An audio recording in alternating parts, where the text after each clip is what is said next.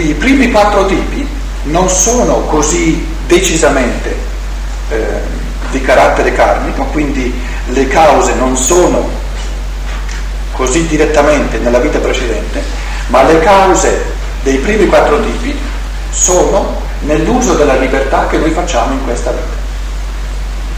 Ci sono, il primo tipo riguardano malattie dell'io che sorgono nella compagine del sangue, perché il sangue è il sostrato fisico, è lo strumento fisico per esprimere tutto ciò che l'io in quanto io vive dentro di sé. Ora, il carattere fondamentale di tutte le malattie che si riferiscono all'io, quindi che riguardano l'evoluzione dell'io e che si manifestano nella compagine fisiologica del sangue, sono di carattere cronico. Quindi il carattere fondamentale karmico di tutte le malattie che riguardano l'io è quello di essere croniche e di essere tra l'altro eh, ereditarie, perché hanno a che fare col, col sangue. Quando un essere umano ha una malattia cronica, abbiamo a che fare con un essere umano che di fatti non è mai veramente sano.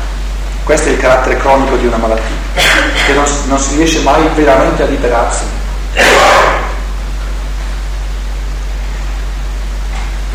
E quando questo è il fatto, la, il modo di curare, il modo Di, di affrontare terapeuticamente questa malattia è, quella di, è quello di guardare alla, all'ambiente di questo io, proprio perché l'io è inficiato in qualche modo nel suo essere.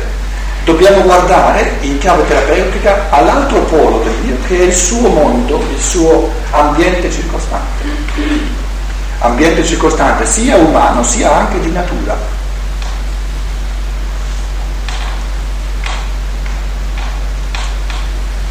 Un secondo tipo di malattie sono quelle dell'anima, sono quelle del corpo astrale, che si esprime nel, nel, nel sistema nervoso, quindi non nel sangue ma nel sistema nervoso, dove si tratta di malattie che sorgono all'interno del sistema nervoso, in base al cammino, non dell'io, ma dell'anima, del corpo astrale, sorgono nell'ambito di una vita malattie acute, non croniche ma acute.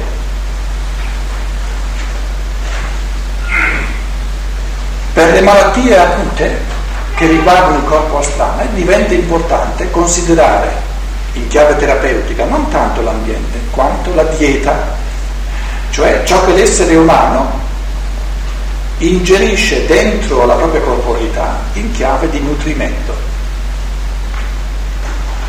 Quindi anche le medicine che si usano devono essere medicine dietetiche, un trattamento dietetico.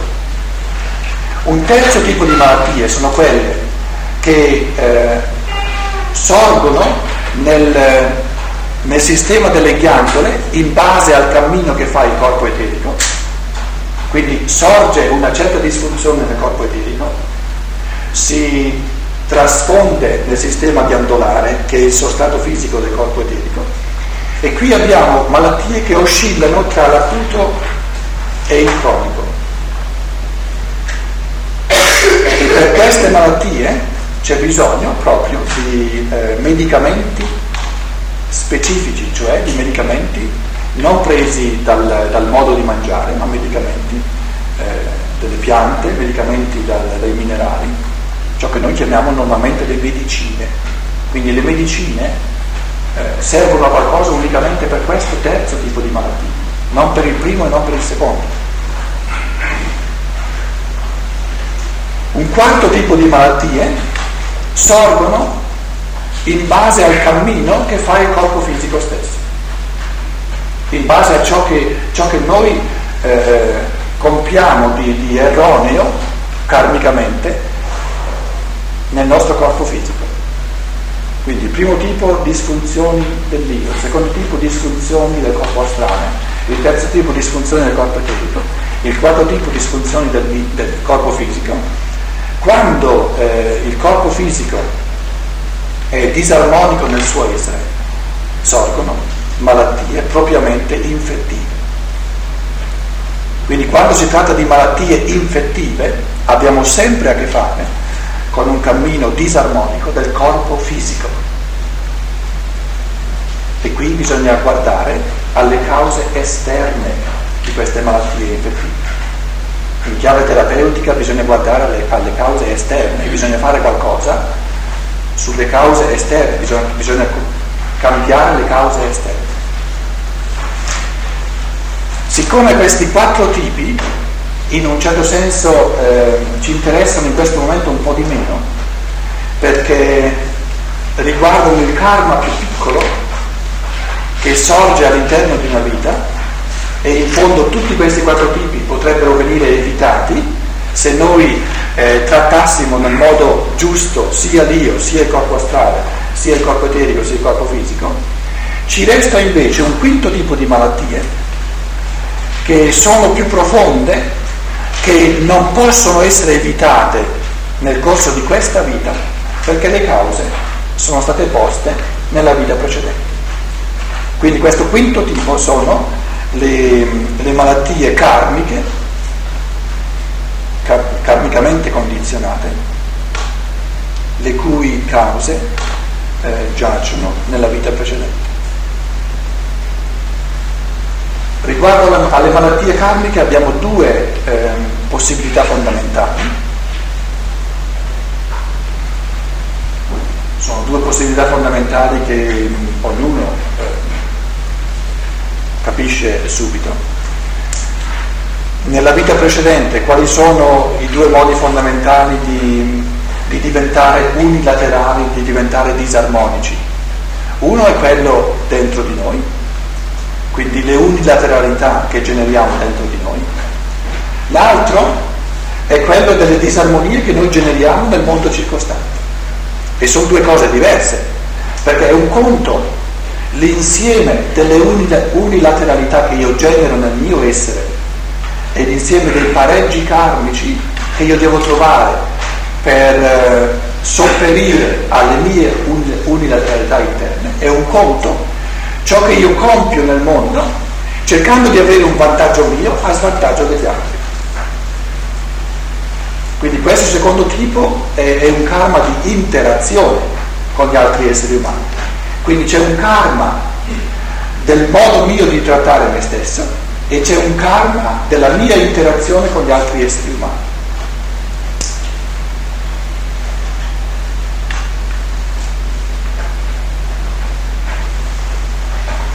Prendiamo ora eh, questa, eh, se volete, il secondo tipo, consideriamo, cerchiamo di immaginare tutte le cose che io ho compiuto nella vita precedente,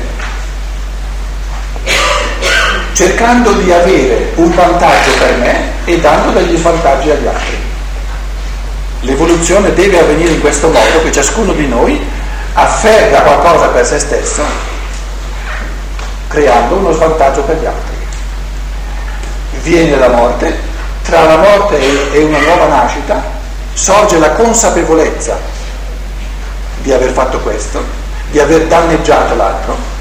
Ci rendiamo conto dell'illusione che è insita al voler avere un vantaggio per me dando uno svantaggio all'altro. L'illusione consiste nel fatto che quando io creo uno svantaggio all'altro per avere un vantaggio io, non ho un vantaggio per me, ma uno svantaggio per me, perché invece di andare avanti vado indietro nella mia evoluzione.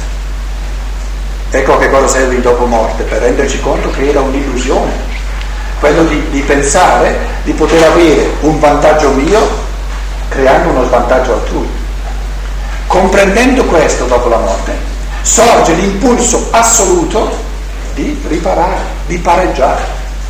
Quindi come io ho sottratto qualcosa a un altro nella vita precedente, credendo di avere di più io, adesso mi accorgo che ho di meno io stesso e sorge l'impulso di ripagare con altrettanti atti di amore, con altrettanti atti di dedizione all'evoluzione altrui, tutto ciò che io ho fatto in chiave di sottrarre agli altri gli strumenti dell'evoluzione. Ora, immaginate questo essere umano che siamo tutti noi, che viene giù, si incarna con questa somma di intenti, di pareggiamento di tutte le cose nelle quali abbiamo fatto un torto agli altri, cercando il loro svantaggio a vantaggio nostro. È chiarissimo, eh, non c'è bisogno di spiegarlo, perché ognuno di noi eh, si porta eh, con sé tantissime intenzioni in questa direzione. Però, sempre di nuovo, viene la situazione, perché l'intento dell'io superiore non era soltanto di fare questo, ma crea le condizioni, crea, eh, gestisce tutti i passi che vengono, che vengono compiuti, in modo da portarmi di volta in volta nella situazione di incontrare questa persona, quest'altra persona, quest'altra persona, con l'intento di restituire in chiave di amore ciò che ho portato via in chiave di egoismo. Quindi, di giorno in giorno, sempre noi siamo posti nella situazione dove ci siamo riproposti, abbiamo avuto l'intenzione di pareggiare in chiave di amore ciò che nel passato abbiamo fatto in chiave di egoismo.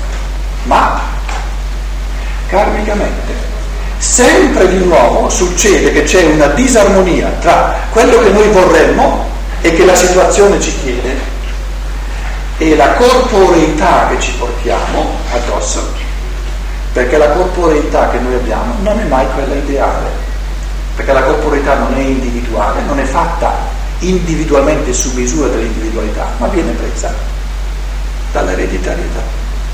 Quindi, prendendo la corporeità dalla corrente ereditaria, che non è di carattere individuale, c'è sempre una somma infinita di disarmonia, di discrepanza tra le intenzioni dell'io che si incarna e le possibilità corporee della cor- che la corporeità dà.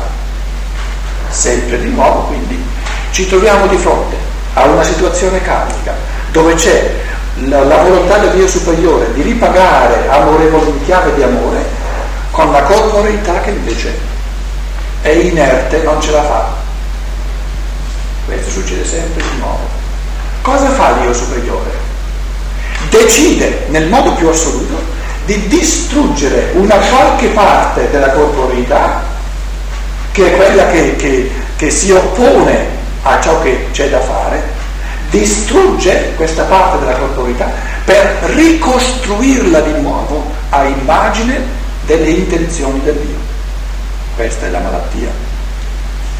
La prima, eh, il primo. Eh, Quindi ogni volta che succede una disfunzione corporea, dietro c'è la volontà del Dio.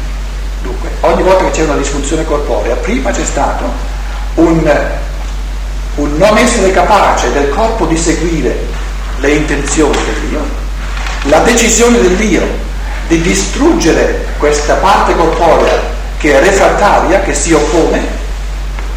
Quindi la malattia consiste nella distruzione e la guarigione consiste nella volontà dell'io di ricostruire ora questo organo o questa parte di organo in un modo sottilissimamente ma diverso, che poi lo metta in grado di fare ciò che era previsto che si facesse. Ora, ciò che è interessantissimo è che Steiner dice che quando si tratta di questo primo tipo, vedremo che il secondo tipo riguarda non i pareggi da fare con gli altri, ma i pareggi da fare con se stessi.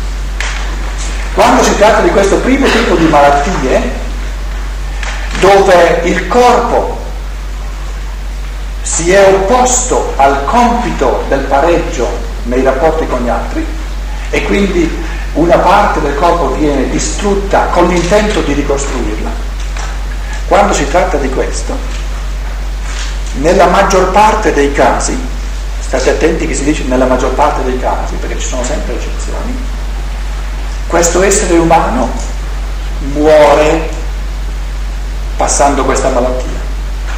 Ma il fatto che muore, in un certo senso, non significa nulla, perché eh, una volta che sono state generate queste, tutte queste energie che vogliono combattere la cosiddetta malattia, ora questo io, in questa lotta, è riuscito a ricostruire quelle forze che ha imparato come questo organo va costruito in modo da essere consono con lui. Il fatto che muoia non è importante, perché adesso queste forze ci sono. Per l'io superiore non è importante trovare il successo di queste forze acquisite già in questa vita. Muore tranquillamente, senza rammarico, perché sa, adesso queste forze ci sono. E quindi quando ricostruisce il corpo nella prossima vita ha già le forze dentro di sé per ricostruire quell'organo specifico che aveva distrutto, che ha fatto sorgere una malattia e per la quale è morto. Adesso sa di avere le forze per costruirlo in un modo giusto che corrisponde ai compiti che si propone di svolgere nella prossima vita. Quando invece si tratta dell'altro tipo di malattie karmiche, malattie che sorgono in questo secondo tipo non perché io devo pareggiare qualcosa nel mio rapporto con gli altri, ma perché devo pareggiare una unilateralità nel mio essere. Quando è che il corpo qui cede? Quando è che il corpo viene meno? Quando l'essere umano, quando io, viene sulla terra con certe dimensioni interiori. Steiner parla per esempio di un iniziato che in quanto iniziato porta in sé qualità del suo io, qualità del suo essere ben specifiche, specifiche e già acquisite. Di nuovo deve eh, fare questo compromesso della corporeità, che non è fatta su misura dell'io, fatta apposta per questo iniziato, ma è la corporeità generale che è a disposizione in questo periodo evolutivo. E quindi anche per questo iniziato, anche per questo essere, anche per tutte le dimensioni che portiamo dentro di noi sorge questa infinita discrepanza tra le capacità interiori e ciò che la corporeità presa dall'ereditarietà consente.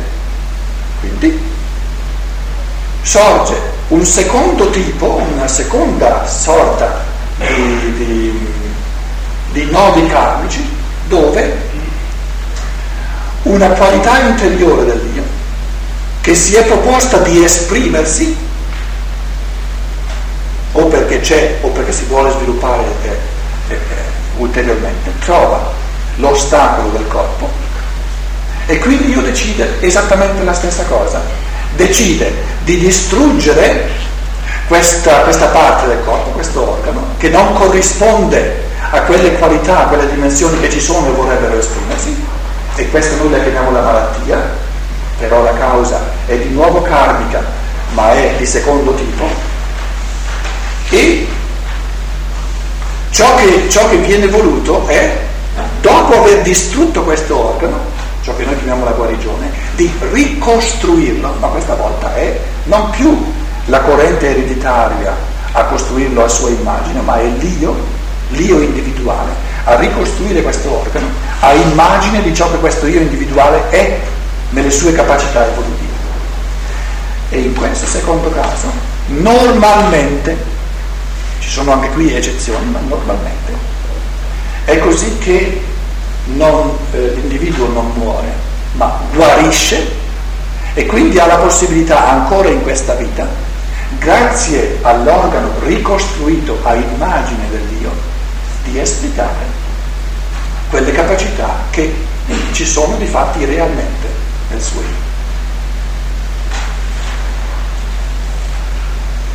Se consideriamo il carattere fondamentale di questa duplice possibilità delle malattie karmiche, potremmo dire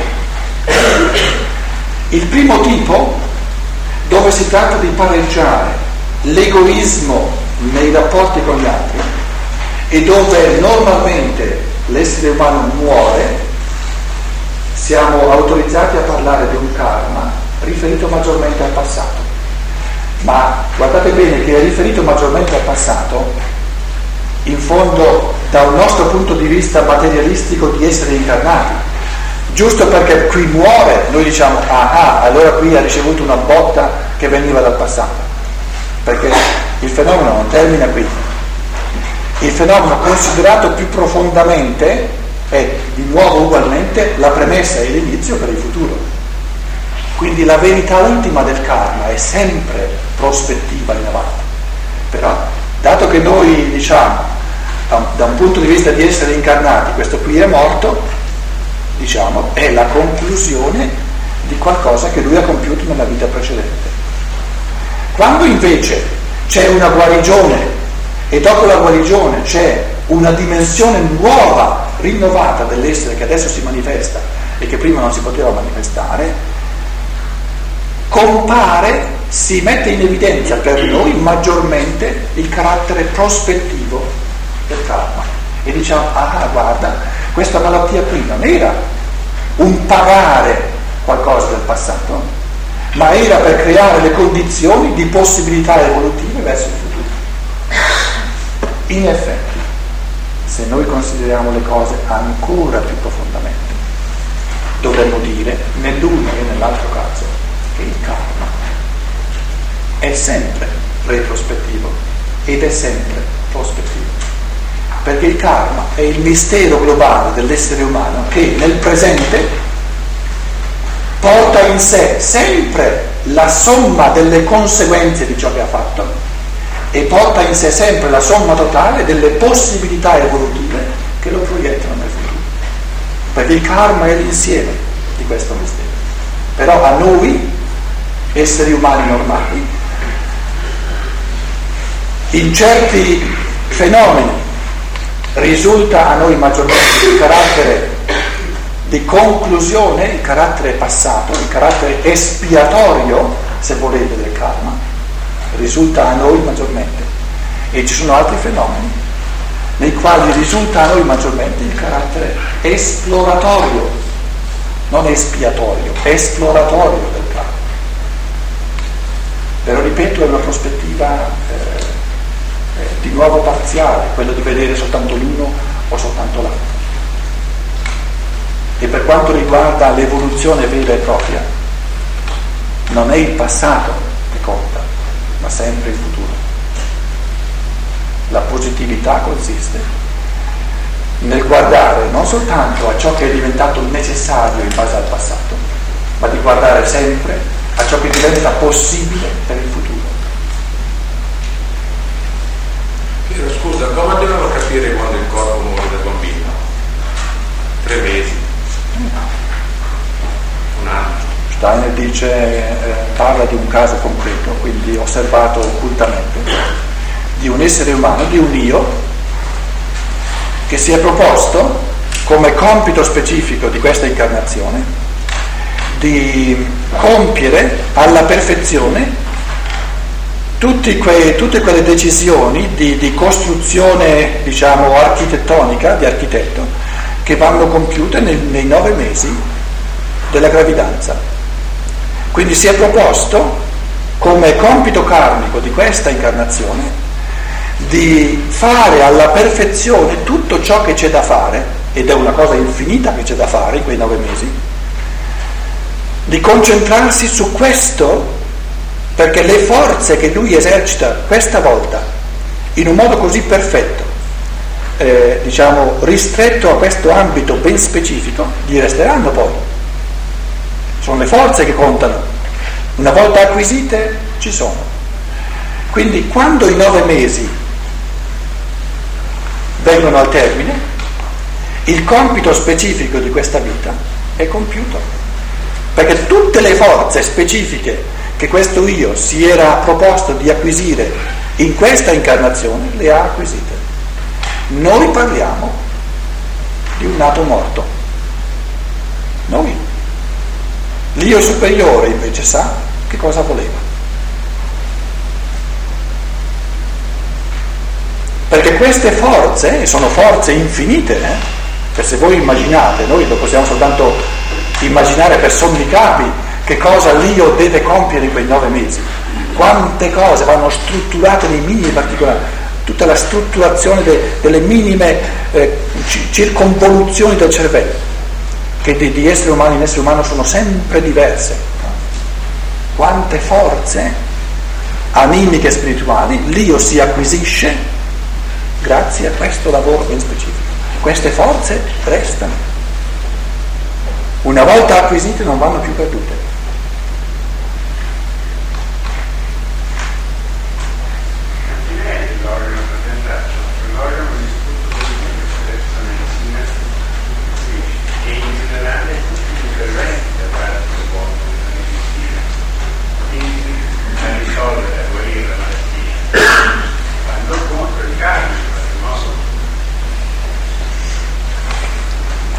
Beh, detto così è detto troppo racconciato, direi, perché eh, bisogna eh, guardare al fenomeno in un modo più vasto, e guardandolo in un modo più vasto non è facile dare una risposta così, così racconciata, perché se è previsto, lo metto in chiave ipotetica in modo da lasciare i pensieri liberi di, di continuare a pensare su questo quesito, perché è un quesito molto importante quello che le impone.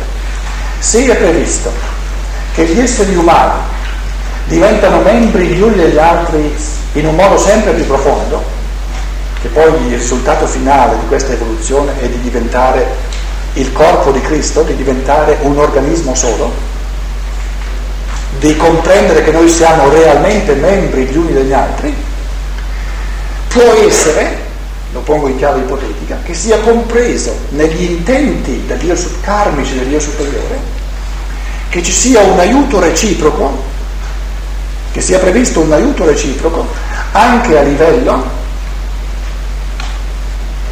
di mettere a disposizione gli uni degli altri, da prima parti membri, membra del corpo. E poi col passare dell'evoluzione eh, c'è una conferenza che Steiner ha tenuto a Londra, una volta sola che io sappia nella sua vita, ha parlato di questo, una cosa che io ho accennato a Roma mi pare, dove dice: noi siamo già ora, essendo dopo l'evento del Cristo che è fondamentale per la svolta evolutiva, siamo già a un punto evolutivo dove alcune persone, poche, per ora pochissime, ma ci sono già le prime persone che sono in grado, istanti prima di scendere con l'io dentro nel corpo fisico, o se vogliamo giorni prima della eh, sono, sono giorni che sono tra il concepimento e il ventunesimo giorno, eh, i fenomeni sono molto complessi. Comunque questo io superiore ha preparato la sua corporeità, se l'è preparata accompagnando generazioni e generazioni, collaborando a che questa corporeità fosse così come lui eh, la vuole per sé, e all'ultimo momento, dice Steiner, dove c'è questa illuminazione karmica, questo sguardo prospettivo a tutta la vita futura, così come dopo la morte c'è uno sguardo sintetico retrospettivo, si rende conto in un modo particolare che c'è un essere umano, uno in particolare, che è quello che lui ha danneggiato più di tutti gli altri, quello, con lui, quello a cui lui ha dato il più ehm, Nachteile, ehm, il più svantaggi possibile per avere vantaggi lui. E sorge in quel momento la decisione, che è la più cristica che si possa immaginare, di rinunciare alla sua corporeità, di darla all'altro e di prendere la sua.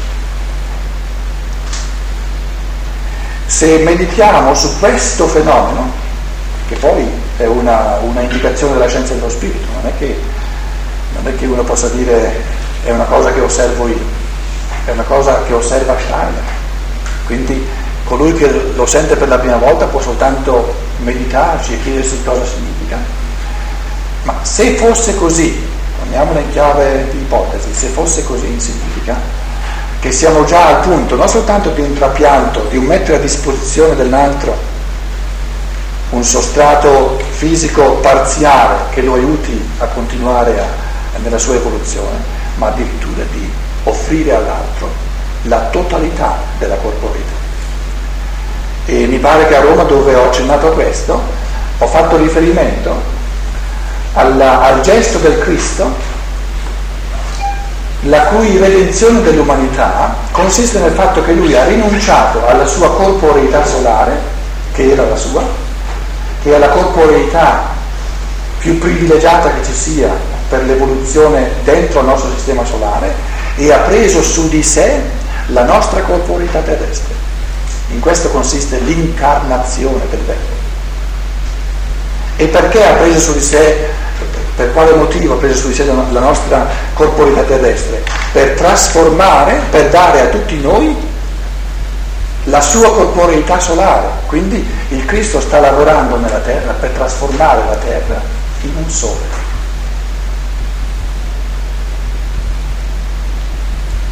Il, il pensiero che sta alla, ancora più a fondo di tutto questo è eh? colui che ha una corporeità privilegiata, perché si è preso certi fattori evolutivi per sé e ne ha privato altri.